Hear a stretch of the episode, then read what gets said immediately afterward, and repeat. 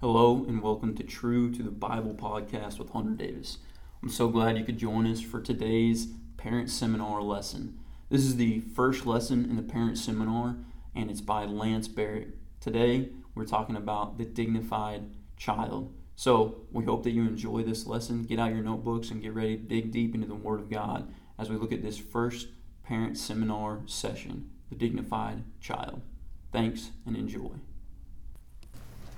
You might want to write in pencil, there'll be some stuff you want to erase. Always pencil when I'm talking.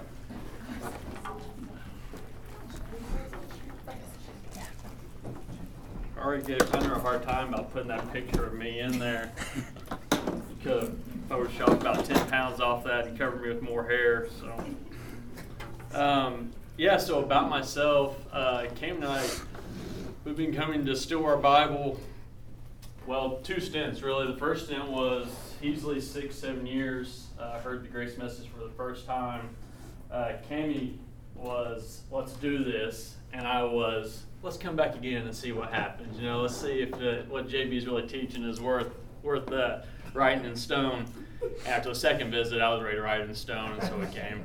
Um, this might be a little more detailed than you like, but we actually. Uh, were involved with another church, and we almost felt like we were in secrets. Like we're going to go to JB's and, and uh, countryside for a while, and then we'll break the news to my family. And so for about how long was it, Like it was it was easily two months. It was we go to service at one church, and then we drive across town, and we go to the other one. And of course, came like all of our great ideas. They come from her. She said, Lance we can't do this anymore. You're right.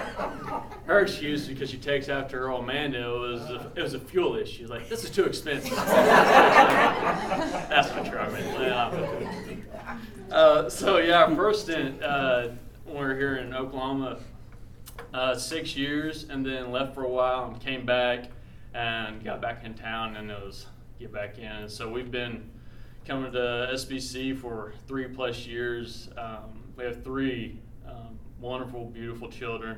Uh, Scout is our nine-year-old uh, girl.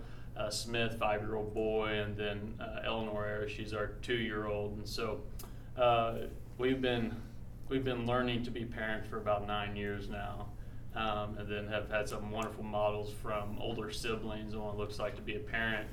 As far as our uh, education, our training background, I don't know. I tell people is I started I started being educated at five years old and haven't stopped since in whatever capacity it looks like.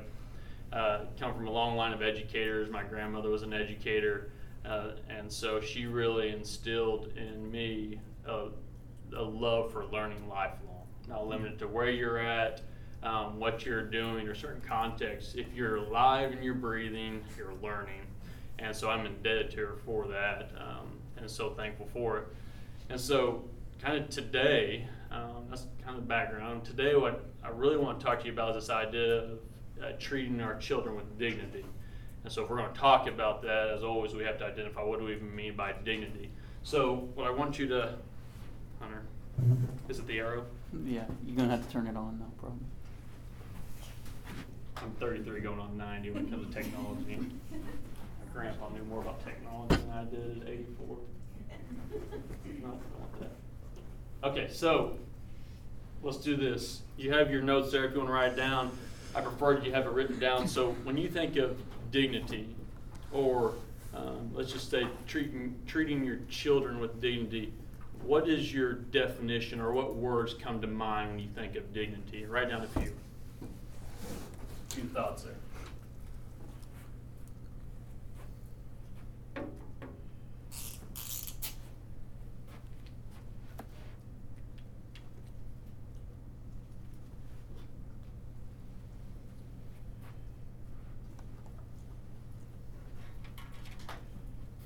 JB, give me one of your words. What did you write down? What down? about, uh, uh, valuable?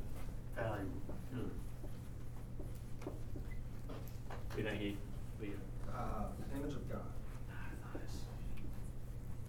I see what you did there. That was a softball for me. I appreciate that. Yeah. Always have someone playing in the audience, yeah. Kiddo, what'd you get, bud? I put down love.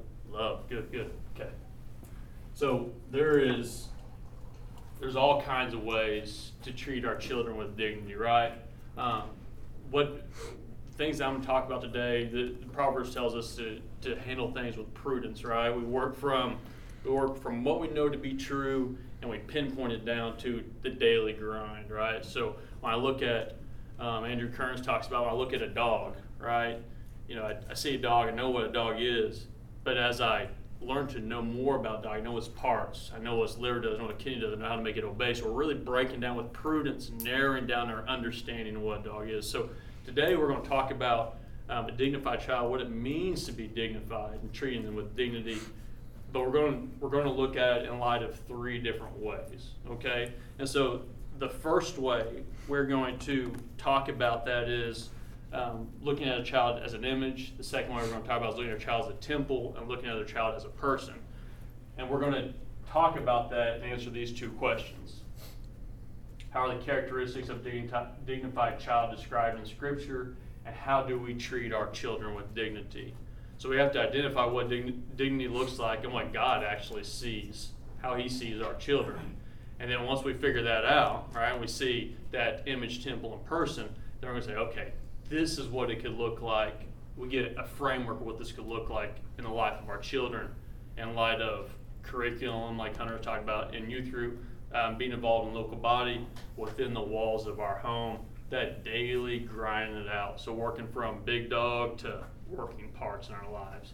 So the definition that I'm working from, um, and I, if you don't write this down, you don't have to, but the definition I'm working from is honorable, worthy of esteem or respect, as if seen through the eyes of God.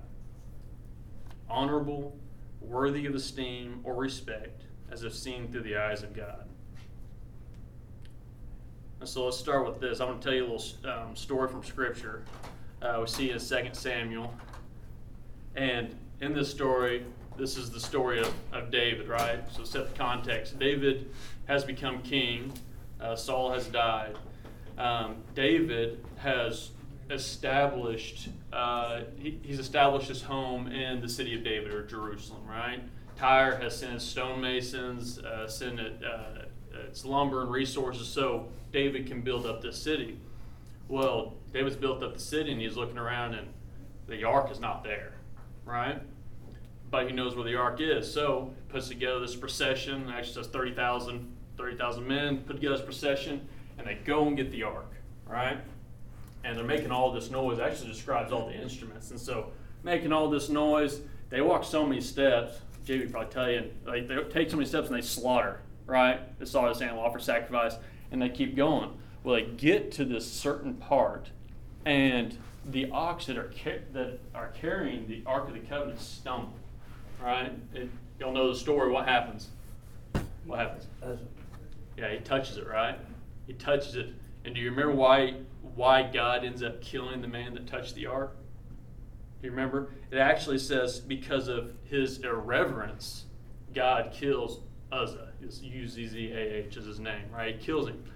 Well, David, he responds like,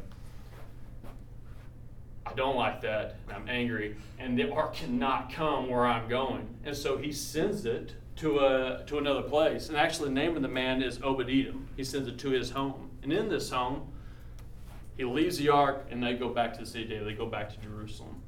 And while they're there, David catches words like, hey, uh, remember where you left the ark? You remember with Obed Edom and his household? Things are going really well with them. Actually, they're being blessed tremendously. And so, in David fashion, right, here comes that pendulum back over. It's like, oh, goofed up. Let's go get the ark. So instead of taking all the instruments, and they might have, but the scripture tells us they take a trumpet. And if there was ever a louder instrument in all creation, I don't think God made it. The trumpet's the loudest, right? So they're sounding off. And as they enter into the city of David, everyone's attention is on, they know, they know the story, they know what's happening, right? David got rid of the ark, God bless Obed Edom's home. David is like, ah, oh, I got to get it back here. So here comes the ark, they're blowing this trumpet. Well, Michal, this is the um, wife of David and daughter of uh, Saul, right? The daughter of Saul, she sees what's happening. Here comes David in this linen ephod. And there's lots of discussion about what the linen ephod could look like. And we see it described in a lot of different ways in Scripture.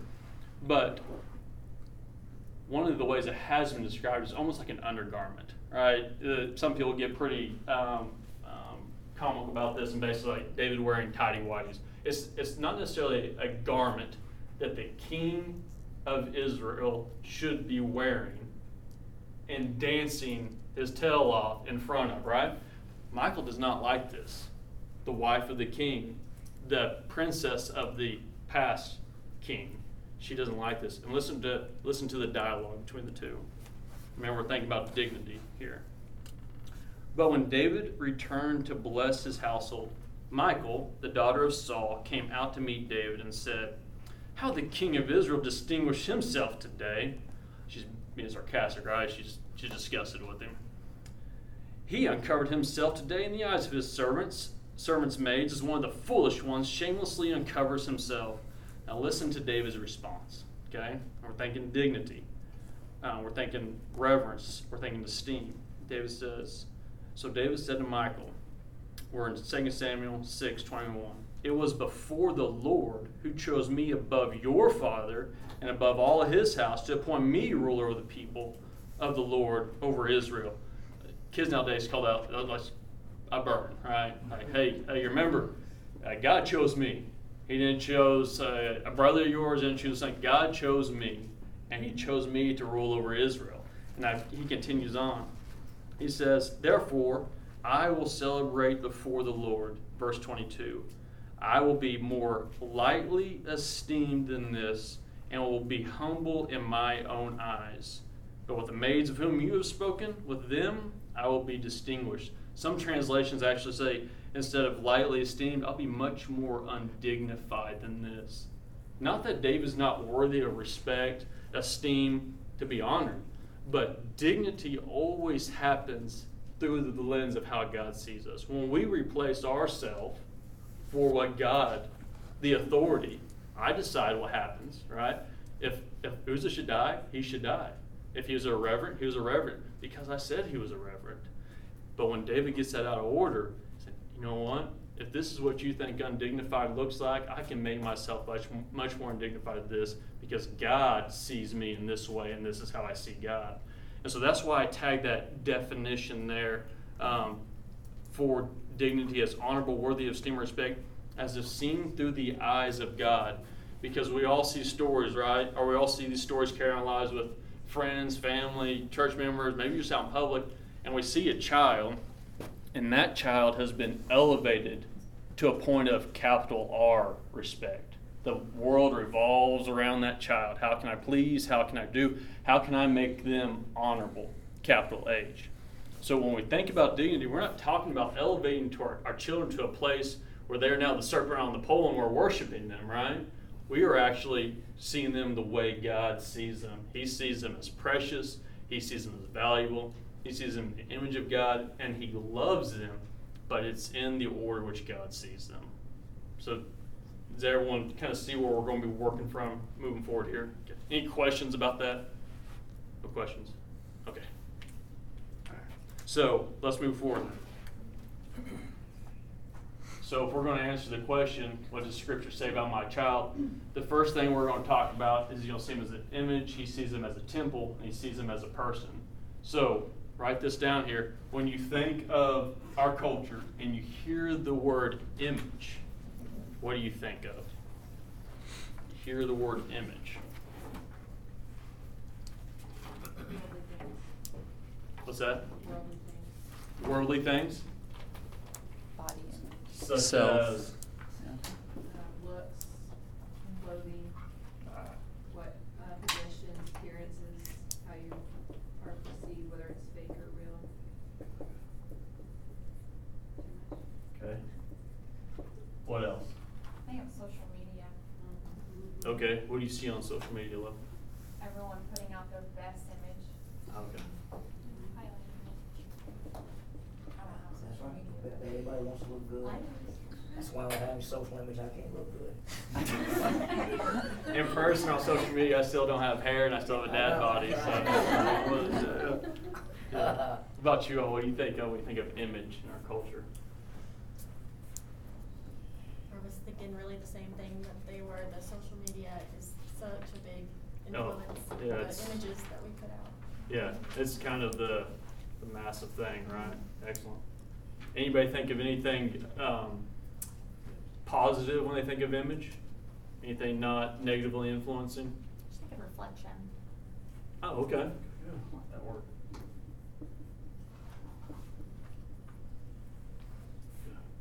Anything else?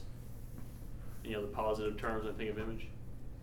Well, kind of go with that, ambassador, you know. Yeah, go ahead, yeah, talk about that. I mean, we're called to be an ambassador of Christ, so we, sh- when people see us, or what, I mean, we want them to see this perfect image, but really what, we- what should we want them to see? Mm. Okay, If Gotcha. we're, if we're honest. okay, good, good, good. I think we'll hit on that, a- on that a little bit, maybe, maybe. Someone else say something? Another positive thing, if you think about image, is I do think about teaching my children to care about their hygiene, the way they present themselves, their modesty. Okay, good. So that comes to mind too. Um, good. Good. I have to write those things down, because if I don't, I won't be able to refer to them, they'll disappear. So,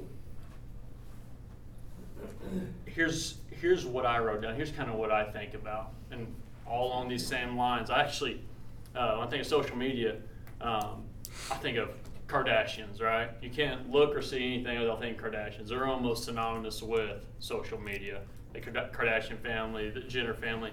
I think of first thing I think of is American flag, right, and what it symbolizes and what it stands for. Um, I think of art, you know, the creation of Adam by Michelangelo. You see God reaching out to create Adam. But here's where I want to go with this, okay? And and as I say this, think on it because it, it, it might be a little bit um, uh, offensive at first. But you have in your handouts there, I said, our children are not original, they are unique. They are not original, they are unique. We have all these all these um, secular ideas coming at us from social media and the world around us. Like, you know, you be the best version of you. You know, you are you are uh, one of a kind. But in that, all that language, we we create um, barriers. We get a breakdown translation what they really mean.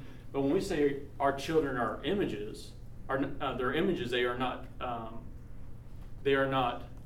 Your children are our children are not original, they are unique, we can take a look at Genesis. So I, I put in your handouts there Genesis 1:27, but I actually want to refer to Genesis 1:26 and 27. If you have your Bibles, you can turn there. I want to read this over you. And so, if our children are not original, they are unique. Here's why we know that from Scripture. Then God said, Let us make man in our image, according to our likeness, and let them rule over the fish of the sea, and over the birds of the sky, and over the cattle, and over all the earth, and every creeping thing that creeps on the earth. God created man in his own image. In the image of God, he created him. Male and female, he created them. So he, here's the thing that's inherent about something that is an image an image its innate desire is to imitate. It does not create original ideas, right? We are made in the image of God, so it's inherent that if our children are images, if we are images, we always want something to imitate. So what we have to ask ourselves as parents is, if my child deeply desires something to imitate, what is it that I give them to imitate? Because we know as we send them out in the world, you guys just list them, right? Some of the first things that came to mind is all of these things that the world's given us, all these secular ideas, it is ready to give them something to imitate. And I just showed you from Genesis 1 26 and 27 that God designed them to imitate something. So if we don't give them something to imitate in, in our own on our own lives as parents, will they imitate something? Always. They are hardwired to imitate. Right? And if we don't give them something to imitate, what are they going to imitate? They're going to imitate social media. They're going to find that value is found in the things that we own, not in our eternal service for the Lord, right? The things found in Scripture. So be thinking as these next few things I talk about being imitators, as parents, that is that's something we've got to do. We have to give them something worthy to imitate. And later on, we'll circle back to that because we'll we'll kind of get down to the grind and say, okay, I'm giving something to imitate. Well, what does that look like exactly? To, to further uh, develop that idea, there's this um, this study. Some of you, about to talk five aspects. So some of some of you men and women in here are about to get fired up. Um, but it's Bill and Barbara Mouser. They created a study called Five Aspects, and it's by the International Council of Genders and Studies, uh, Gender Studies, and they they go through Genesis one through three. They go through Proverbs uh, one through nine and thirty one, and they obviously go through uh, First Corinthians uh, eleven, where it talks about God uh, made man in His glory, woman's made in the glory of man. But one of the ways that they describe man and woman is that um, man and woman are both Lord and mistresses of the earth. And what does that mean? You know, these are the titles they give them. In Genesis 1 through 3, we see God created this garden, right?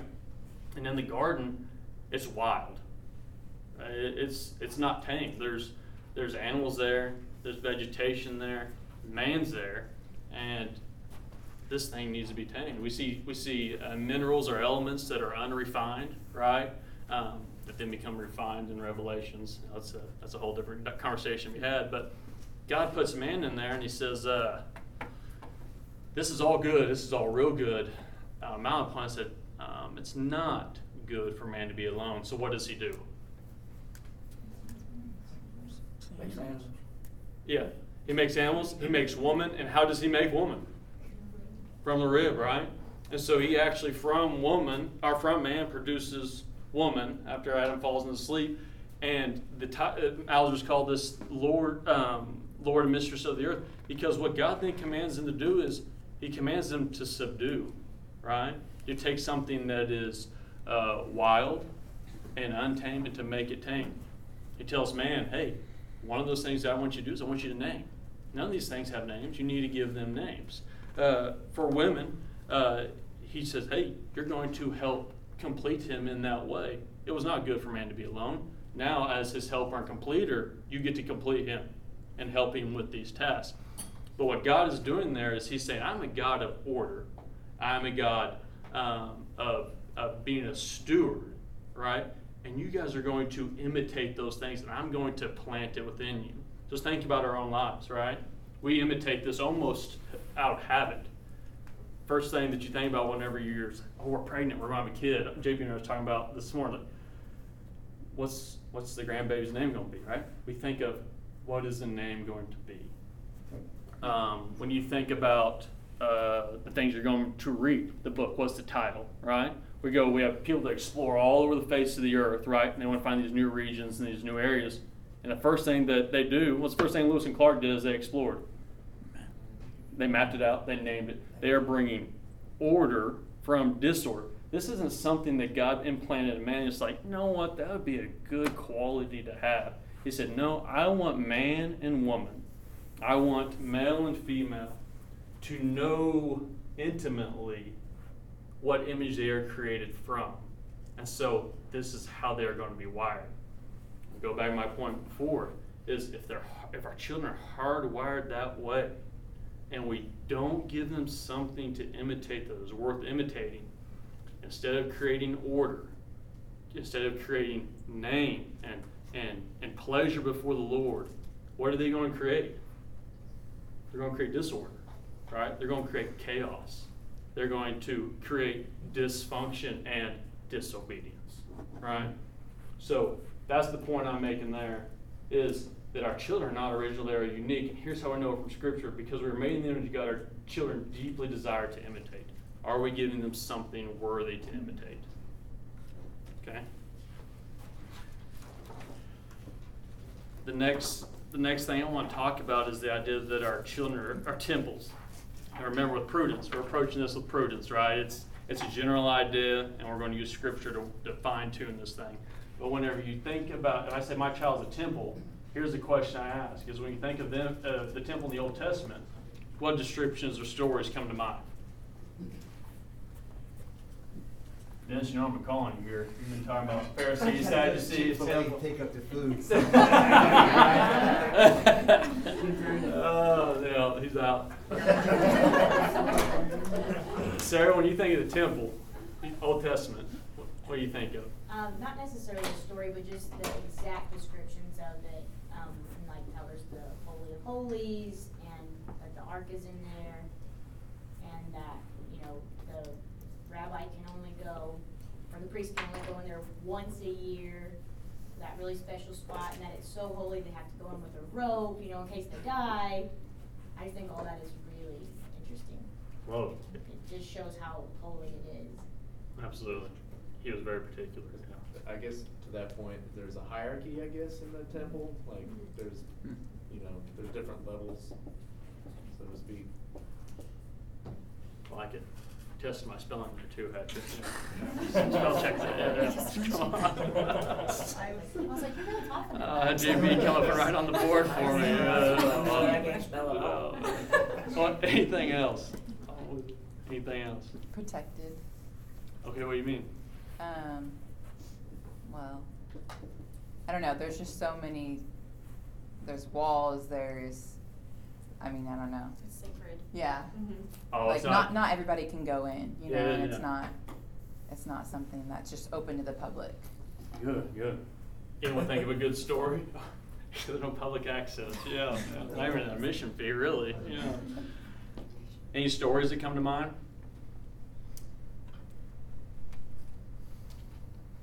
You mean stories from the, about? That involve the temple. Yeah. Well, just that when that king went in the time and he wasn't supposed to go in and he got leprosy. Yeah, yeah. That's Yeah. good. Good. Uh, King. Oh man.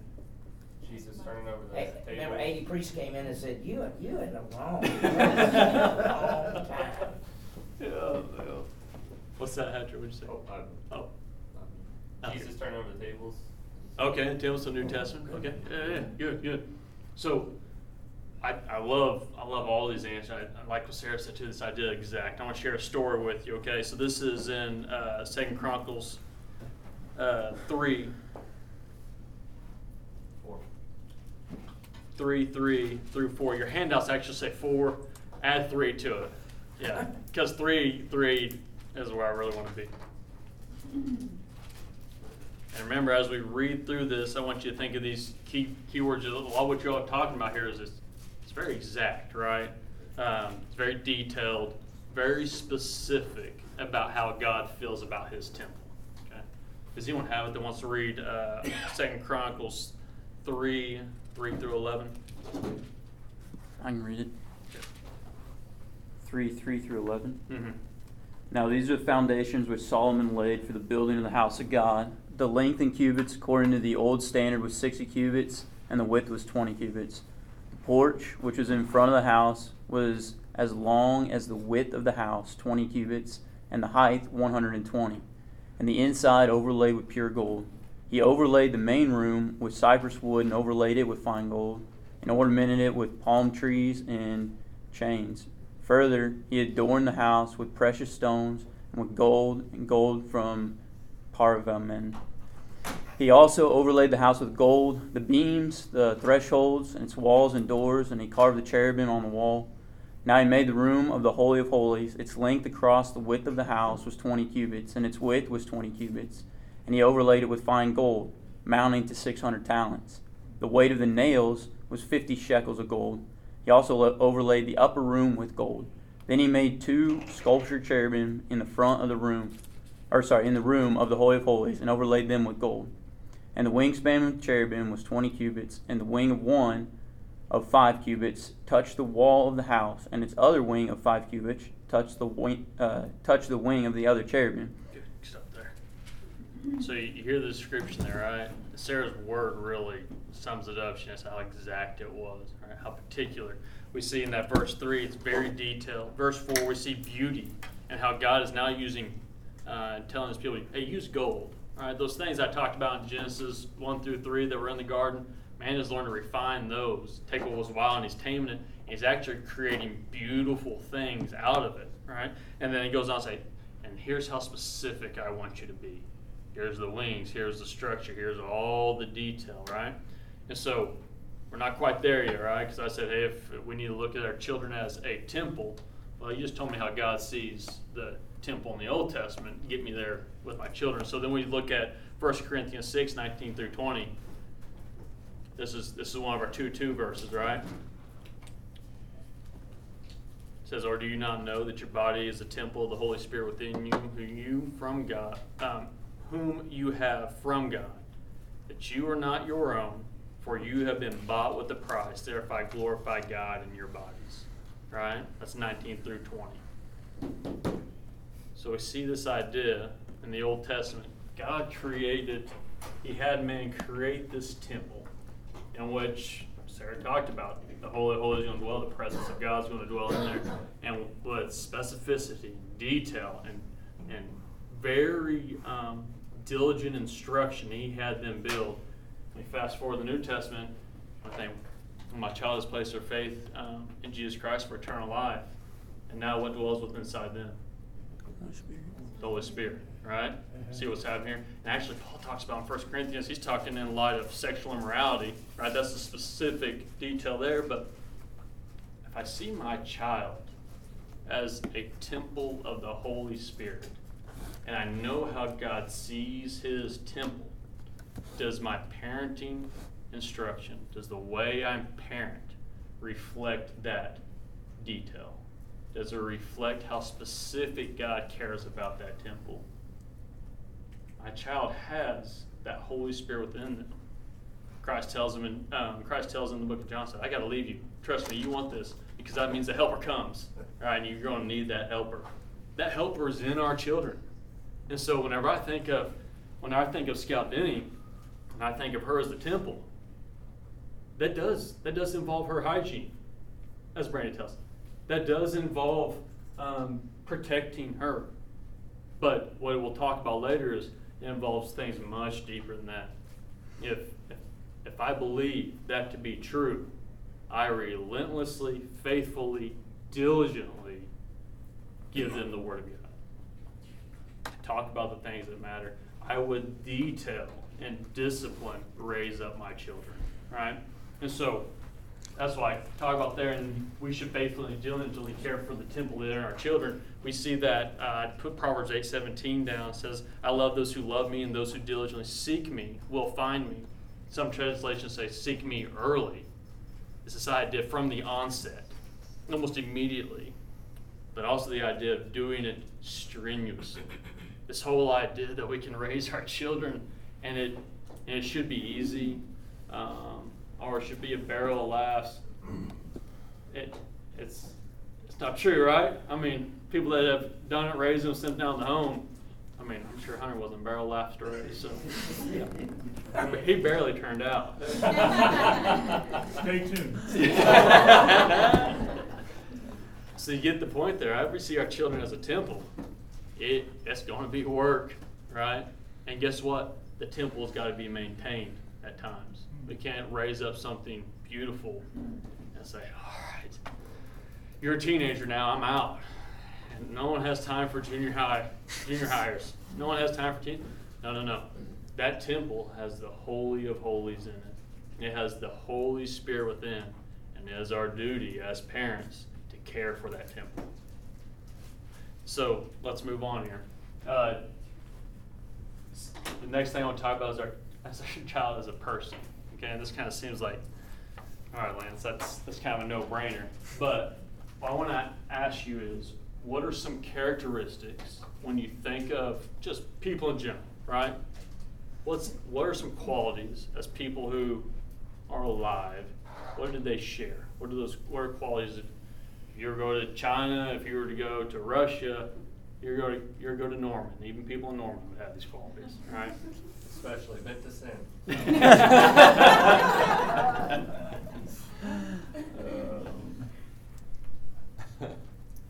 People have minds and emotions and those kind of things, yes. Bodies, What's that? bodies, physical bodies. Thinking they all have a desire to find a purpose. Mm. Desire community. To be wanted.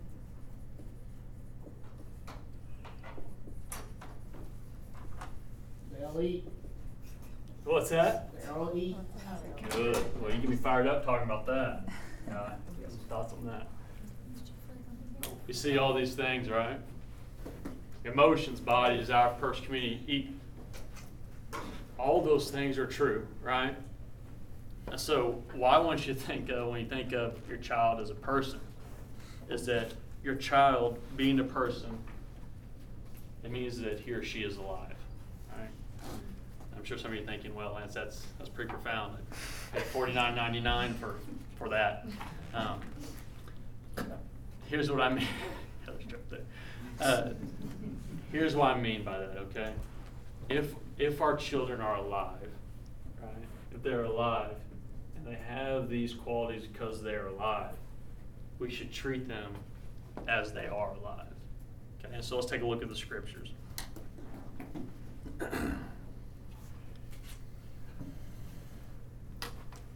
see this story um, in the book of John. Peter, let's rewind a little more. They're in the upper room, right? They're in the upper room, and Christ is talking them, talking to them about the, the disciples about the things that are to come, right? And during this time, he's like, Judas, you're going to betray me. Peter, you're going to deny me when the rooster crows. And they're all taken aback by this, right? Well, as is in Christ's fashion, everything he says comes true, right? And so we fast forward, the crucifixion has happened, he's beginning to appear to the disciples, and we come to John 21, 3 through 17, okay? Um, some of you will turn there. Um,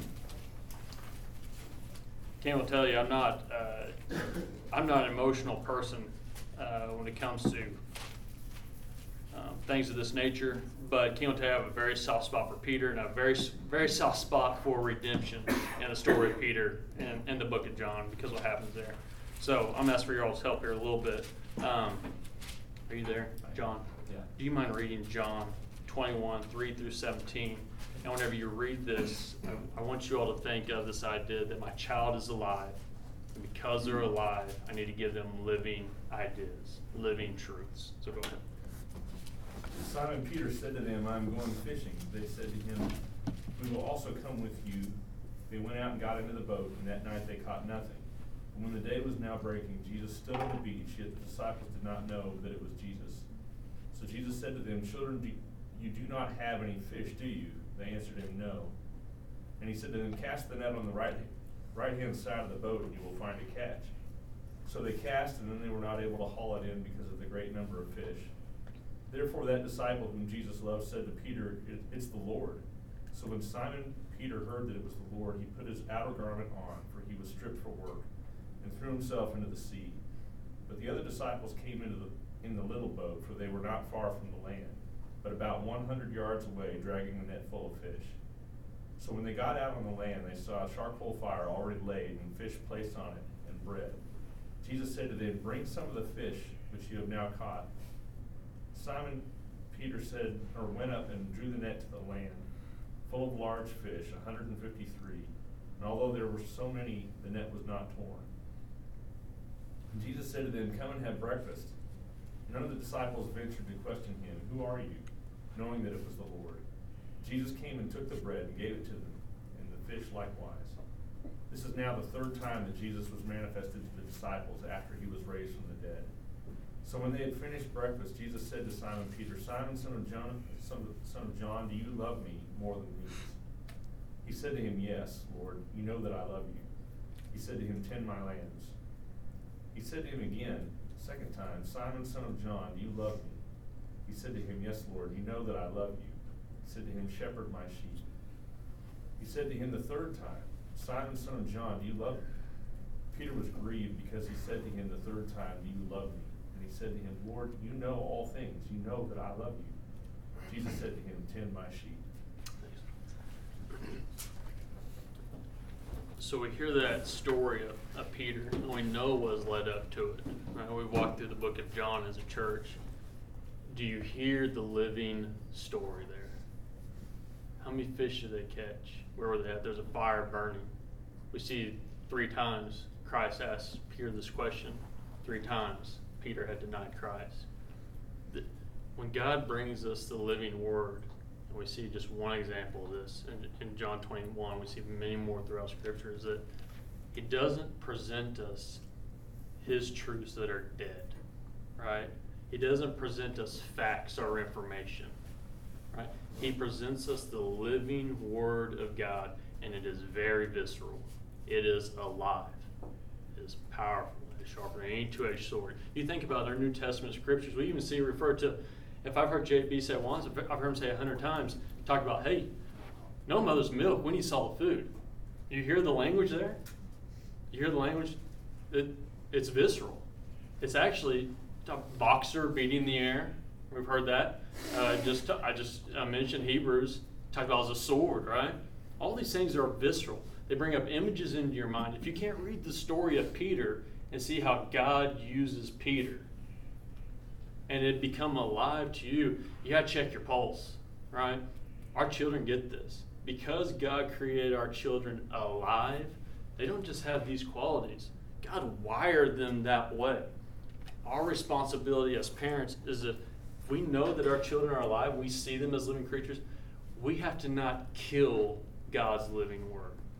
So whenever I present them something, I don't just present it point one, point two. I don't present it point one, point one, point two, right? I give it to them alive. And the question is, what does that look like? Right? Because as parents, I know we're sometimes we're almost critics. Well, Smith and I were talking about how God sees everything. He's he's omnipresent, he's omniscient, and all of a sudden he said, Hey dad, you know what chicken poop on the porch again? Like, okay, that fell flat. Said, no, no, no. It's alive, right? We're going to feed it to him alive. And so I want to show you how we do that. On a separate point, and this is this is my ADD kicking in, right? I can see a rabbit hole and turn it into a whole burrow of rabbits. But this is the whole central story of Scripture, right? You can't come to Stillwater Bible Church without talking about faith and salvation and eternal life. If you'll notice the language here that I put up, then Lord God formed man of dust from the ground and breathed into his nostrils the breath of life, and man became a living being. He created man to live, right? Lowercase L here, maybe we go on and we see what Christ did. The narrative has started. The narrative began, right? Genesis. He began the written narrative with that truth, life in the man. Book of John, we see Christ bring that to fruition, but not just a life, lowercase l. We talk about his eternal life here at SBC, right? In him was life, and a life was the light of men. So whoever believes in him or believes will in him have eternal life. If, if you don't believe that your children is your children are alive, your child is alive, and that there's implications for that eternally, then don't look at these scriptures here, right? It, it shows that Christ came to bring them life, a life eternal, and in those living quality, as Christ, as God sees them as an image, we have to bring them that central living idea. All of Scripture test, testifies to that. God gave man life. Christ came to guarantee that we may have life eternal. And so now we're going to move to the specifics. Hunter, I don't have any idea. I'm doing time. Good? Okay. Um, Heath said he just needs five minutes, so good. so here, here's a quote by Henri Nouwen. Uh, Henri Nouwen says, "Real discipline never remains vague or general. It is concrete and specific as daily life itself." I'm a firm believer. If we talk about things generally, we live generally. Right? If we if we if we deal with things kind of in um, rhetorical ways, we live rhetorically, right? And so what we're going to do for these next little bit is we're going to look at that. If I see if I see my child as a person, if I see them as an image, if I see them as a temple, what does that look like? Lance, give me a framework so whenever Pike is not happy about something, what how does a temple, how do I handle him as a temple? How do I handle him as a person? How do I handle him as an image? So we're going to answer the question is how do I treat my child with dignity, knowing that they're an image, knowing they're a temple, knowing they're a person? And so the first thing I'll talk about is we must feed the person with the living word. We must give the image something worthy to imitate. And we must adorn the temple with the day of God. And we're going to talk about all these things and get, get pretty specific. Of course, we'll talk about uh, the day as, as Greek.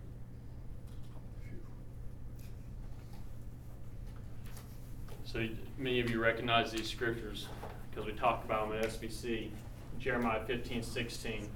This is the idea that God's word is alive. Jeremiah says, Oh, your word was found and I ate it. It became a joy and delight to my heart. I have been called by your name, O Lord God of hosts. Right? Hebrews 4:12. The word of God is alive and powerful, sharper than any two-edged sword. You guys heard me talk about this earlier, separating um, soul from spirit, bone from the marrow, discerning the thoughts and intentions of the heart. And we'll talk about Deuteronomy 6, 4 through 8 here in a little bit. So, if my child is alive and I need to present them um, as a person living ideas, Lance, show me, show me what that looks like. So, I'll move real quickly through this. Um, but my two-year-old, you're thinking, okay, my two-year-old. Many of you know Eleanor. Um, when you get the BB out of her mouth, she likes to talk, right? Lovely little thing. Um, but I'm not going to go talk to Eleanor about the dispensations, right? I'm not even going to go tell her the story from a Peter beginning to end. So when I think of my child from zero to two years of age, anyone have ch- uh, children zero to two years of age in here? What? Okay. Zero to two? Only once. I, I had that Wednesday night. He didn't throw it away. Uh, zero to two. I didn't use it. You, you have them as long as you have them, right? Th- Their attention, right? So I, I don't have a I don't have a three part story that I would tell Sky. We're not going to sit down and, look, and talk about Lord of the Rings, right? But what I want what I want you to think about is in terms of a peg. So whenever I s- whenever all my little ones, when they were newborn, I set them on my lap. Cammy sets them on her lap, on her lap. We sit there and we have a book in front of us, right?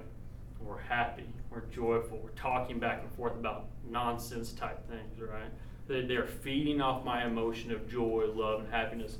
At the same time, what do I have in my hand? I said, David, Jesus. Yeah, Jesus came. He died on the cross eternal life, for faith in Him. I talk about these things, and he talks about this. This is the point where they're catching things. Right? We are planting the peg that the living Word of God should be associated with things like mom, dad, love, joy, happiness, right? They're catching all those things, they're absorbing it. They mm-hmm. might echo back Bible, David, they might echo back other things. Not sure where they got it from. but we're planting those pegs. Now this this looks totally different with a five year old, right? I mean Brandy can tell you this. Five year olds looks a lot different. But with Smith, my five year old, I'm thinking remember the prudence, take this with a grain of salt. Peg. Eleanor, I put that peg in love, God's word. Parent, God's word. Put in that peg that you associate these things, right? Now with my five-year-old, with Smith Woden, I've been planting other pegs, right? And so I get to the story of Judah and Tamar Scripture, all right? And those of you know the story, they're thinking, where's he going with this? Because it's pretty heavy. yeah. So with Smith Woden, I don't say, yeah, Smith, there's this guy named Judah in Genesis 38. God tells us about it, and boy, he uh, he did some bad things. He, I, I'll talk about the son of Judah spilling his seed and not getting Tamar pregnant. Like I don't talk about those things with my five-year-old, right? It, that would not necessarily be wise or prudent, depending on where your five-year-old's at, I guess. But what I do say is Smith Woden, is I say, I give him pegs, right? I said, Judah, Judah, that's where the line of Christ comes from, son. And Judah did disobey. And God had consequences for his disobedience. But we do know that Judah is in the line of Christ. And through his daughter in law, they have a baby. And that baby's name was Perez. And Perez, Perez is also in the line of Christ. And so I begin connecting other pegs. But the first son of Judah, he was evil. And God struck him dead. Because whenever they disobey, there's always consequences. And in his case, disobedience meant death. The other son, he made a bad choice, so he died also. Right? We were just talking about this beforehand. Our five-year-olds, six-year-olds, they love this idea of death. Right? And they'd prefer to kill the dog that we're trying to dissect and look at. Right? so with Smith, I I treat him with dignity. I treat him as a person. I treat him as if he is alive. And I give him the living word of God, but I do it with prudence. He has these pegs to go back to. Now, with Scout Denny, it's a different story. Scout, she's nine years old. And I think we're having a conversation with the Barnes here a while back, but our, our nine year olds, 10 year olds, 11 year olds, 12 year olds, when they go out into a secular world, um, it might blow our minds. He's going to talk about know the enemy, know know what's like on the ground for our children. But Scout Denny, from about nine to thirteen, you know, let's just be specific here, right? We're moving from the general specific. Uh, things like sexual immorality, homosexuality, um, terms like um, sex, premarital sex. Those, those terms are PG rated in the secular world the world that she would be introduced to if I didn't treat her as a temple and image and as being alive, it devour. Devour. So what she would be exposed to is terms like blowjob, anal sex. I can't wait for him to get me pregnant. The, the raunchiest and dirtiest things you can think of. This doesn't happen whenever she's 20 years old, right? This doesn't happen when she's, this happens now. It's happening now. And so, if I'm going to, if the world's going to expose her to those things, I've had to prepare her with the living Word of God, give her a lens to decipher all that, all that junk, all that bogus information. And I'll tell you what, the story of Judah and Tamar does a really good job of that. So I tell her the narrative. I actually tell her the narrative from beginning to end and I read it to her, and we have dialogue about this, and I facilitate that dialogue. Right? I talk about the two sons who were struck dead, and I tell why they're struck dead. I said because the one son spilled his semen on the ground, and he didn't, he didn't have the children for the brother that died, and God commanded him, commanded them to have those children to continue that lineage. He didn't do it. And Judah, guess what Judah did? Judah he sees his youngest son, who's much younger than the rest of them, and he says, God keeps killing my sons. You know what I'll tell Tamar? I said, Tamar, go back to your old home. All right, live with your father for a while. When my youngest son gets older, I'll let you, I'll let you marry him, and then you'll have children, and, and we'll obey God that way. Tamar waits around. Um, she sees the son's older. He doesn't give the younger son to her, right, to continue the line. So what she does is she takes off her mourning garments, right? She goes and she covers her face and she sits by the road and she poses as a prostitute. She's going to have sex with somebody. To pose as someone that has sex for money, right? I know you guys' eyes are getting big. It's like, this is Scout Danny, this is your nine year old. Just hang with me. And she'll do that for money. Well, here comes Judah. And Judah thinks, well, my wife's dead now, and I was going to go shear my sheep, but you know, on the way to shear my sheep, this sounds like a good idea. I'll sleep with that prostitute. Well, Tamar is that prostitute. She and Tamar have sex and they have a baby. I actually have two babies, and one of those is Paradise, who's in the line of Christ. Well, three months pass, and Judah, he goes back to the place where the prostitute was. He's like, hey, um, I was going to give her an animal for sleeping with me, um, but she's not here. And I gave her a signet ring, I gave her a cane or my staff, and there's one other thing, a seal maybe? A seal. She has all three of those things. This prostitute does, and now she's gone. Well, leave the goat. We'll say we did our due diligence. Let's go back home. So scouts listen to these things, right? She's taking it all in. Well, Scout, she's she's listening. She's not interrupting because it's a pretty entertaining story, much like you guys. Great and so, three months pass, and the servant comes up, comes up to Judah and says, uh, "Judah, your daughter-in-law, she's pregnant." Judah becomes furious. He's ready to kill Tamar for what she has done. So they go fetch Tamar.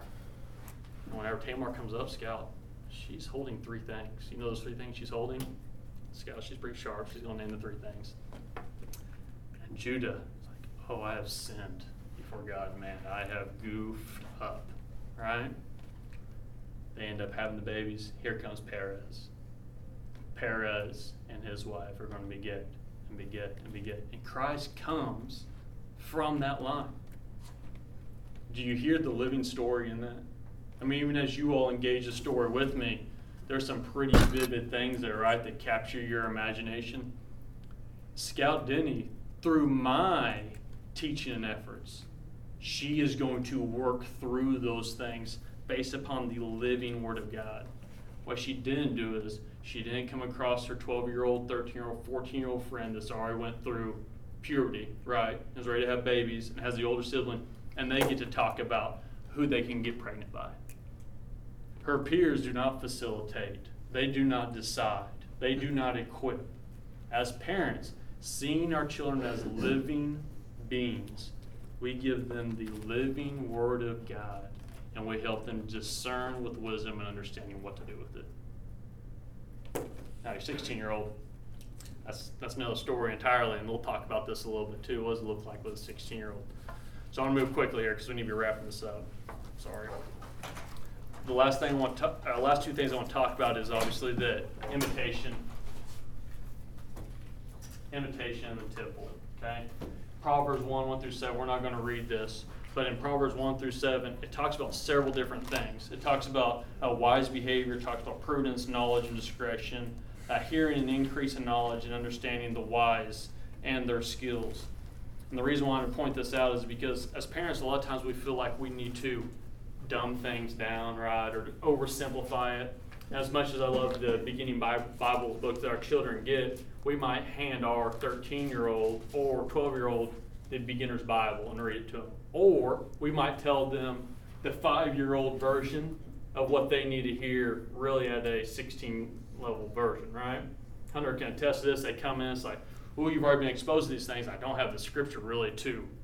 You don't have the scripture yet. You're not equipped to deal with it. And so, what I want to talk about here is if our children are images, we must give them something to imitate. And Proverbs 1 1 through 7 is, is excellent because imitation always goes through the understanding that I should fear God. Fear, another word we can unpack, but reverence, this idea of awe or wonder, basically God's in his rightful place. Going back to our David illustration, right? And so the question that we want to ask ourselves is what are we giving our children to imitate? What is it today? Write it down. What is something today that you give your child to imitate that is like, man, that is that is the best. Right? Isn't that what we're talking about? If our child is an image, they're made in the image of the triune God, Father, Son, and Holy Spirit. I need to give them the best. So you think, well, I give them the Word of God. Remember, no, we're working specifics. Uh, saying I'll give them the Word of God is not enough for us. That's why we're here, right? Real, real discipline is not vague or general. It's concrete, and specific as daily lifestyle. So if I'm going to say, I will give my child the best, what is the very best? What is the very best? You living out those living words you've shared with them. And be specific. Them you take your your study time important.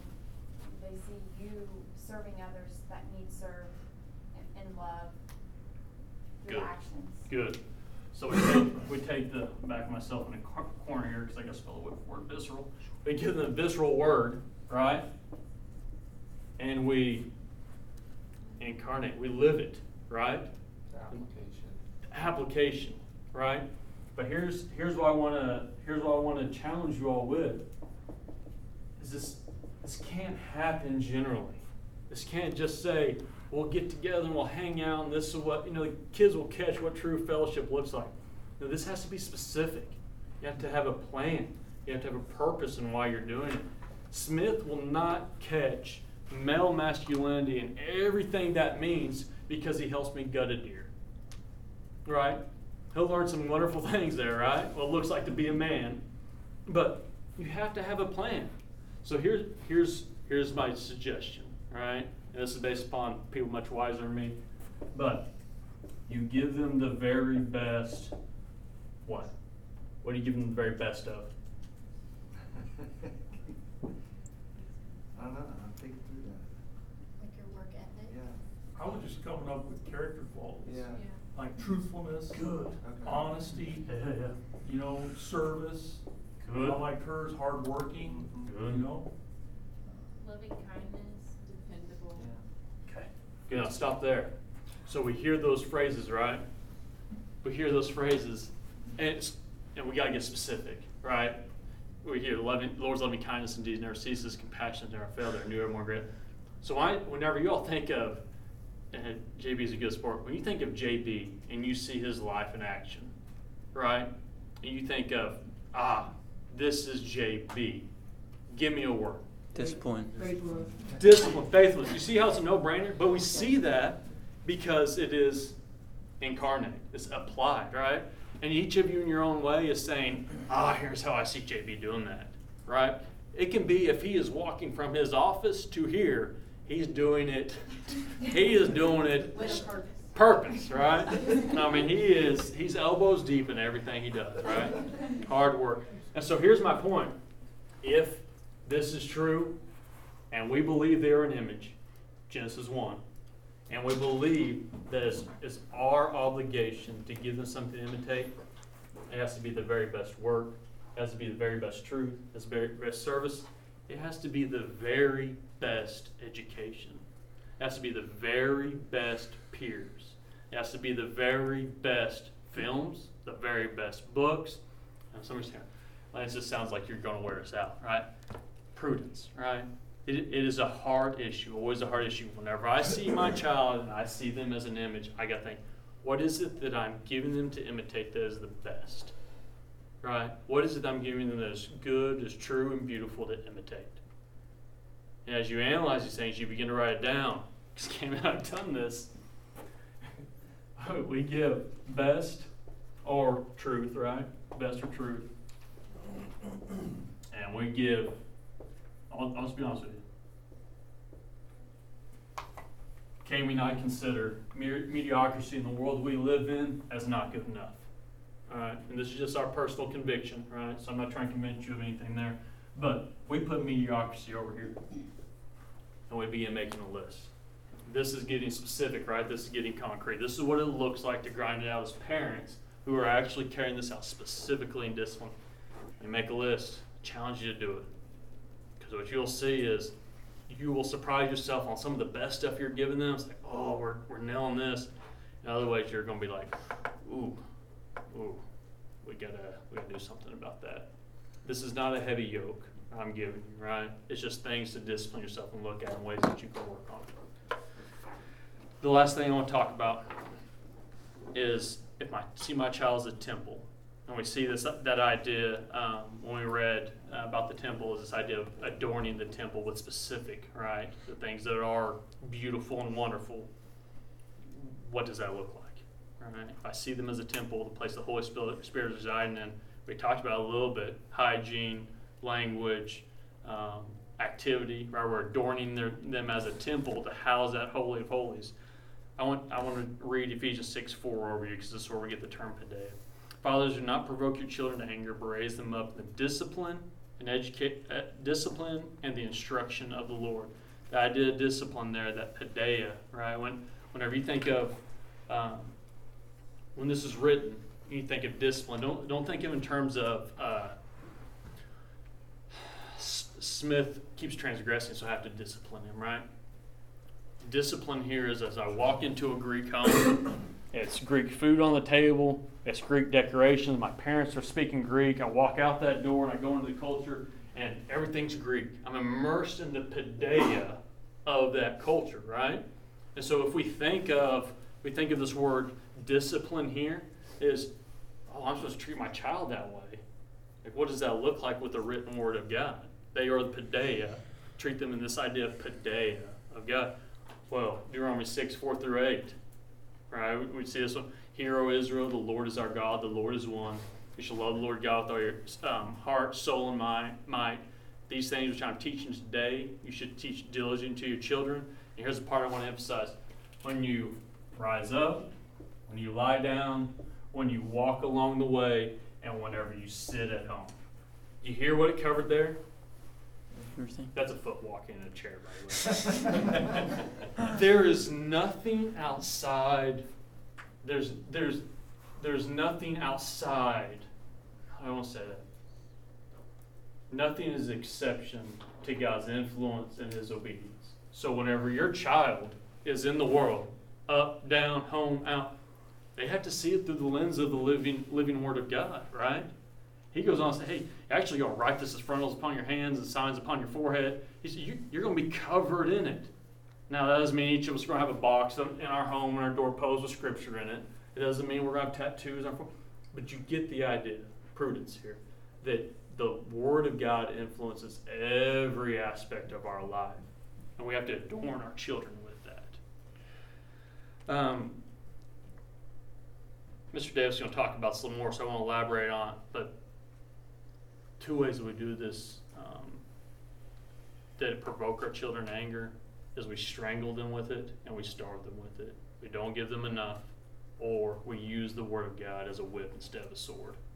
Right? We break their backs with the Word of God instead of giving them alive and nourishing to their souls. So, just to just to summarize it, summarize it all up, we see our children as temples. We see them as images. We see them um, as person, and because they're a temple, we adore them with the things that are beautiful. Uh, we see them as a person, so we give them living ideas based upon the Word of God, and then we see them as um, an image, so we must give them the best to imitate. Thanks again for joining us for True to the Bible podcast with Hunter Davis. If you enjoyed this lesson, make sure you subscribe so you can hear the rest of the lessons on True to the Bible podcast. And if you have any questions regarding this lesson or any of the other lessons, make sure you contact us at hunter.davis at stillwaterbible.org. Thanks again for joining us.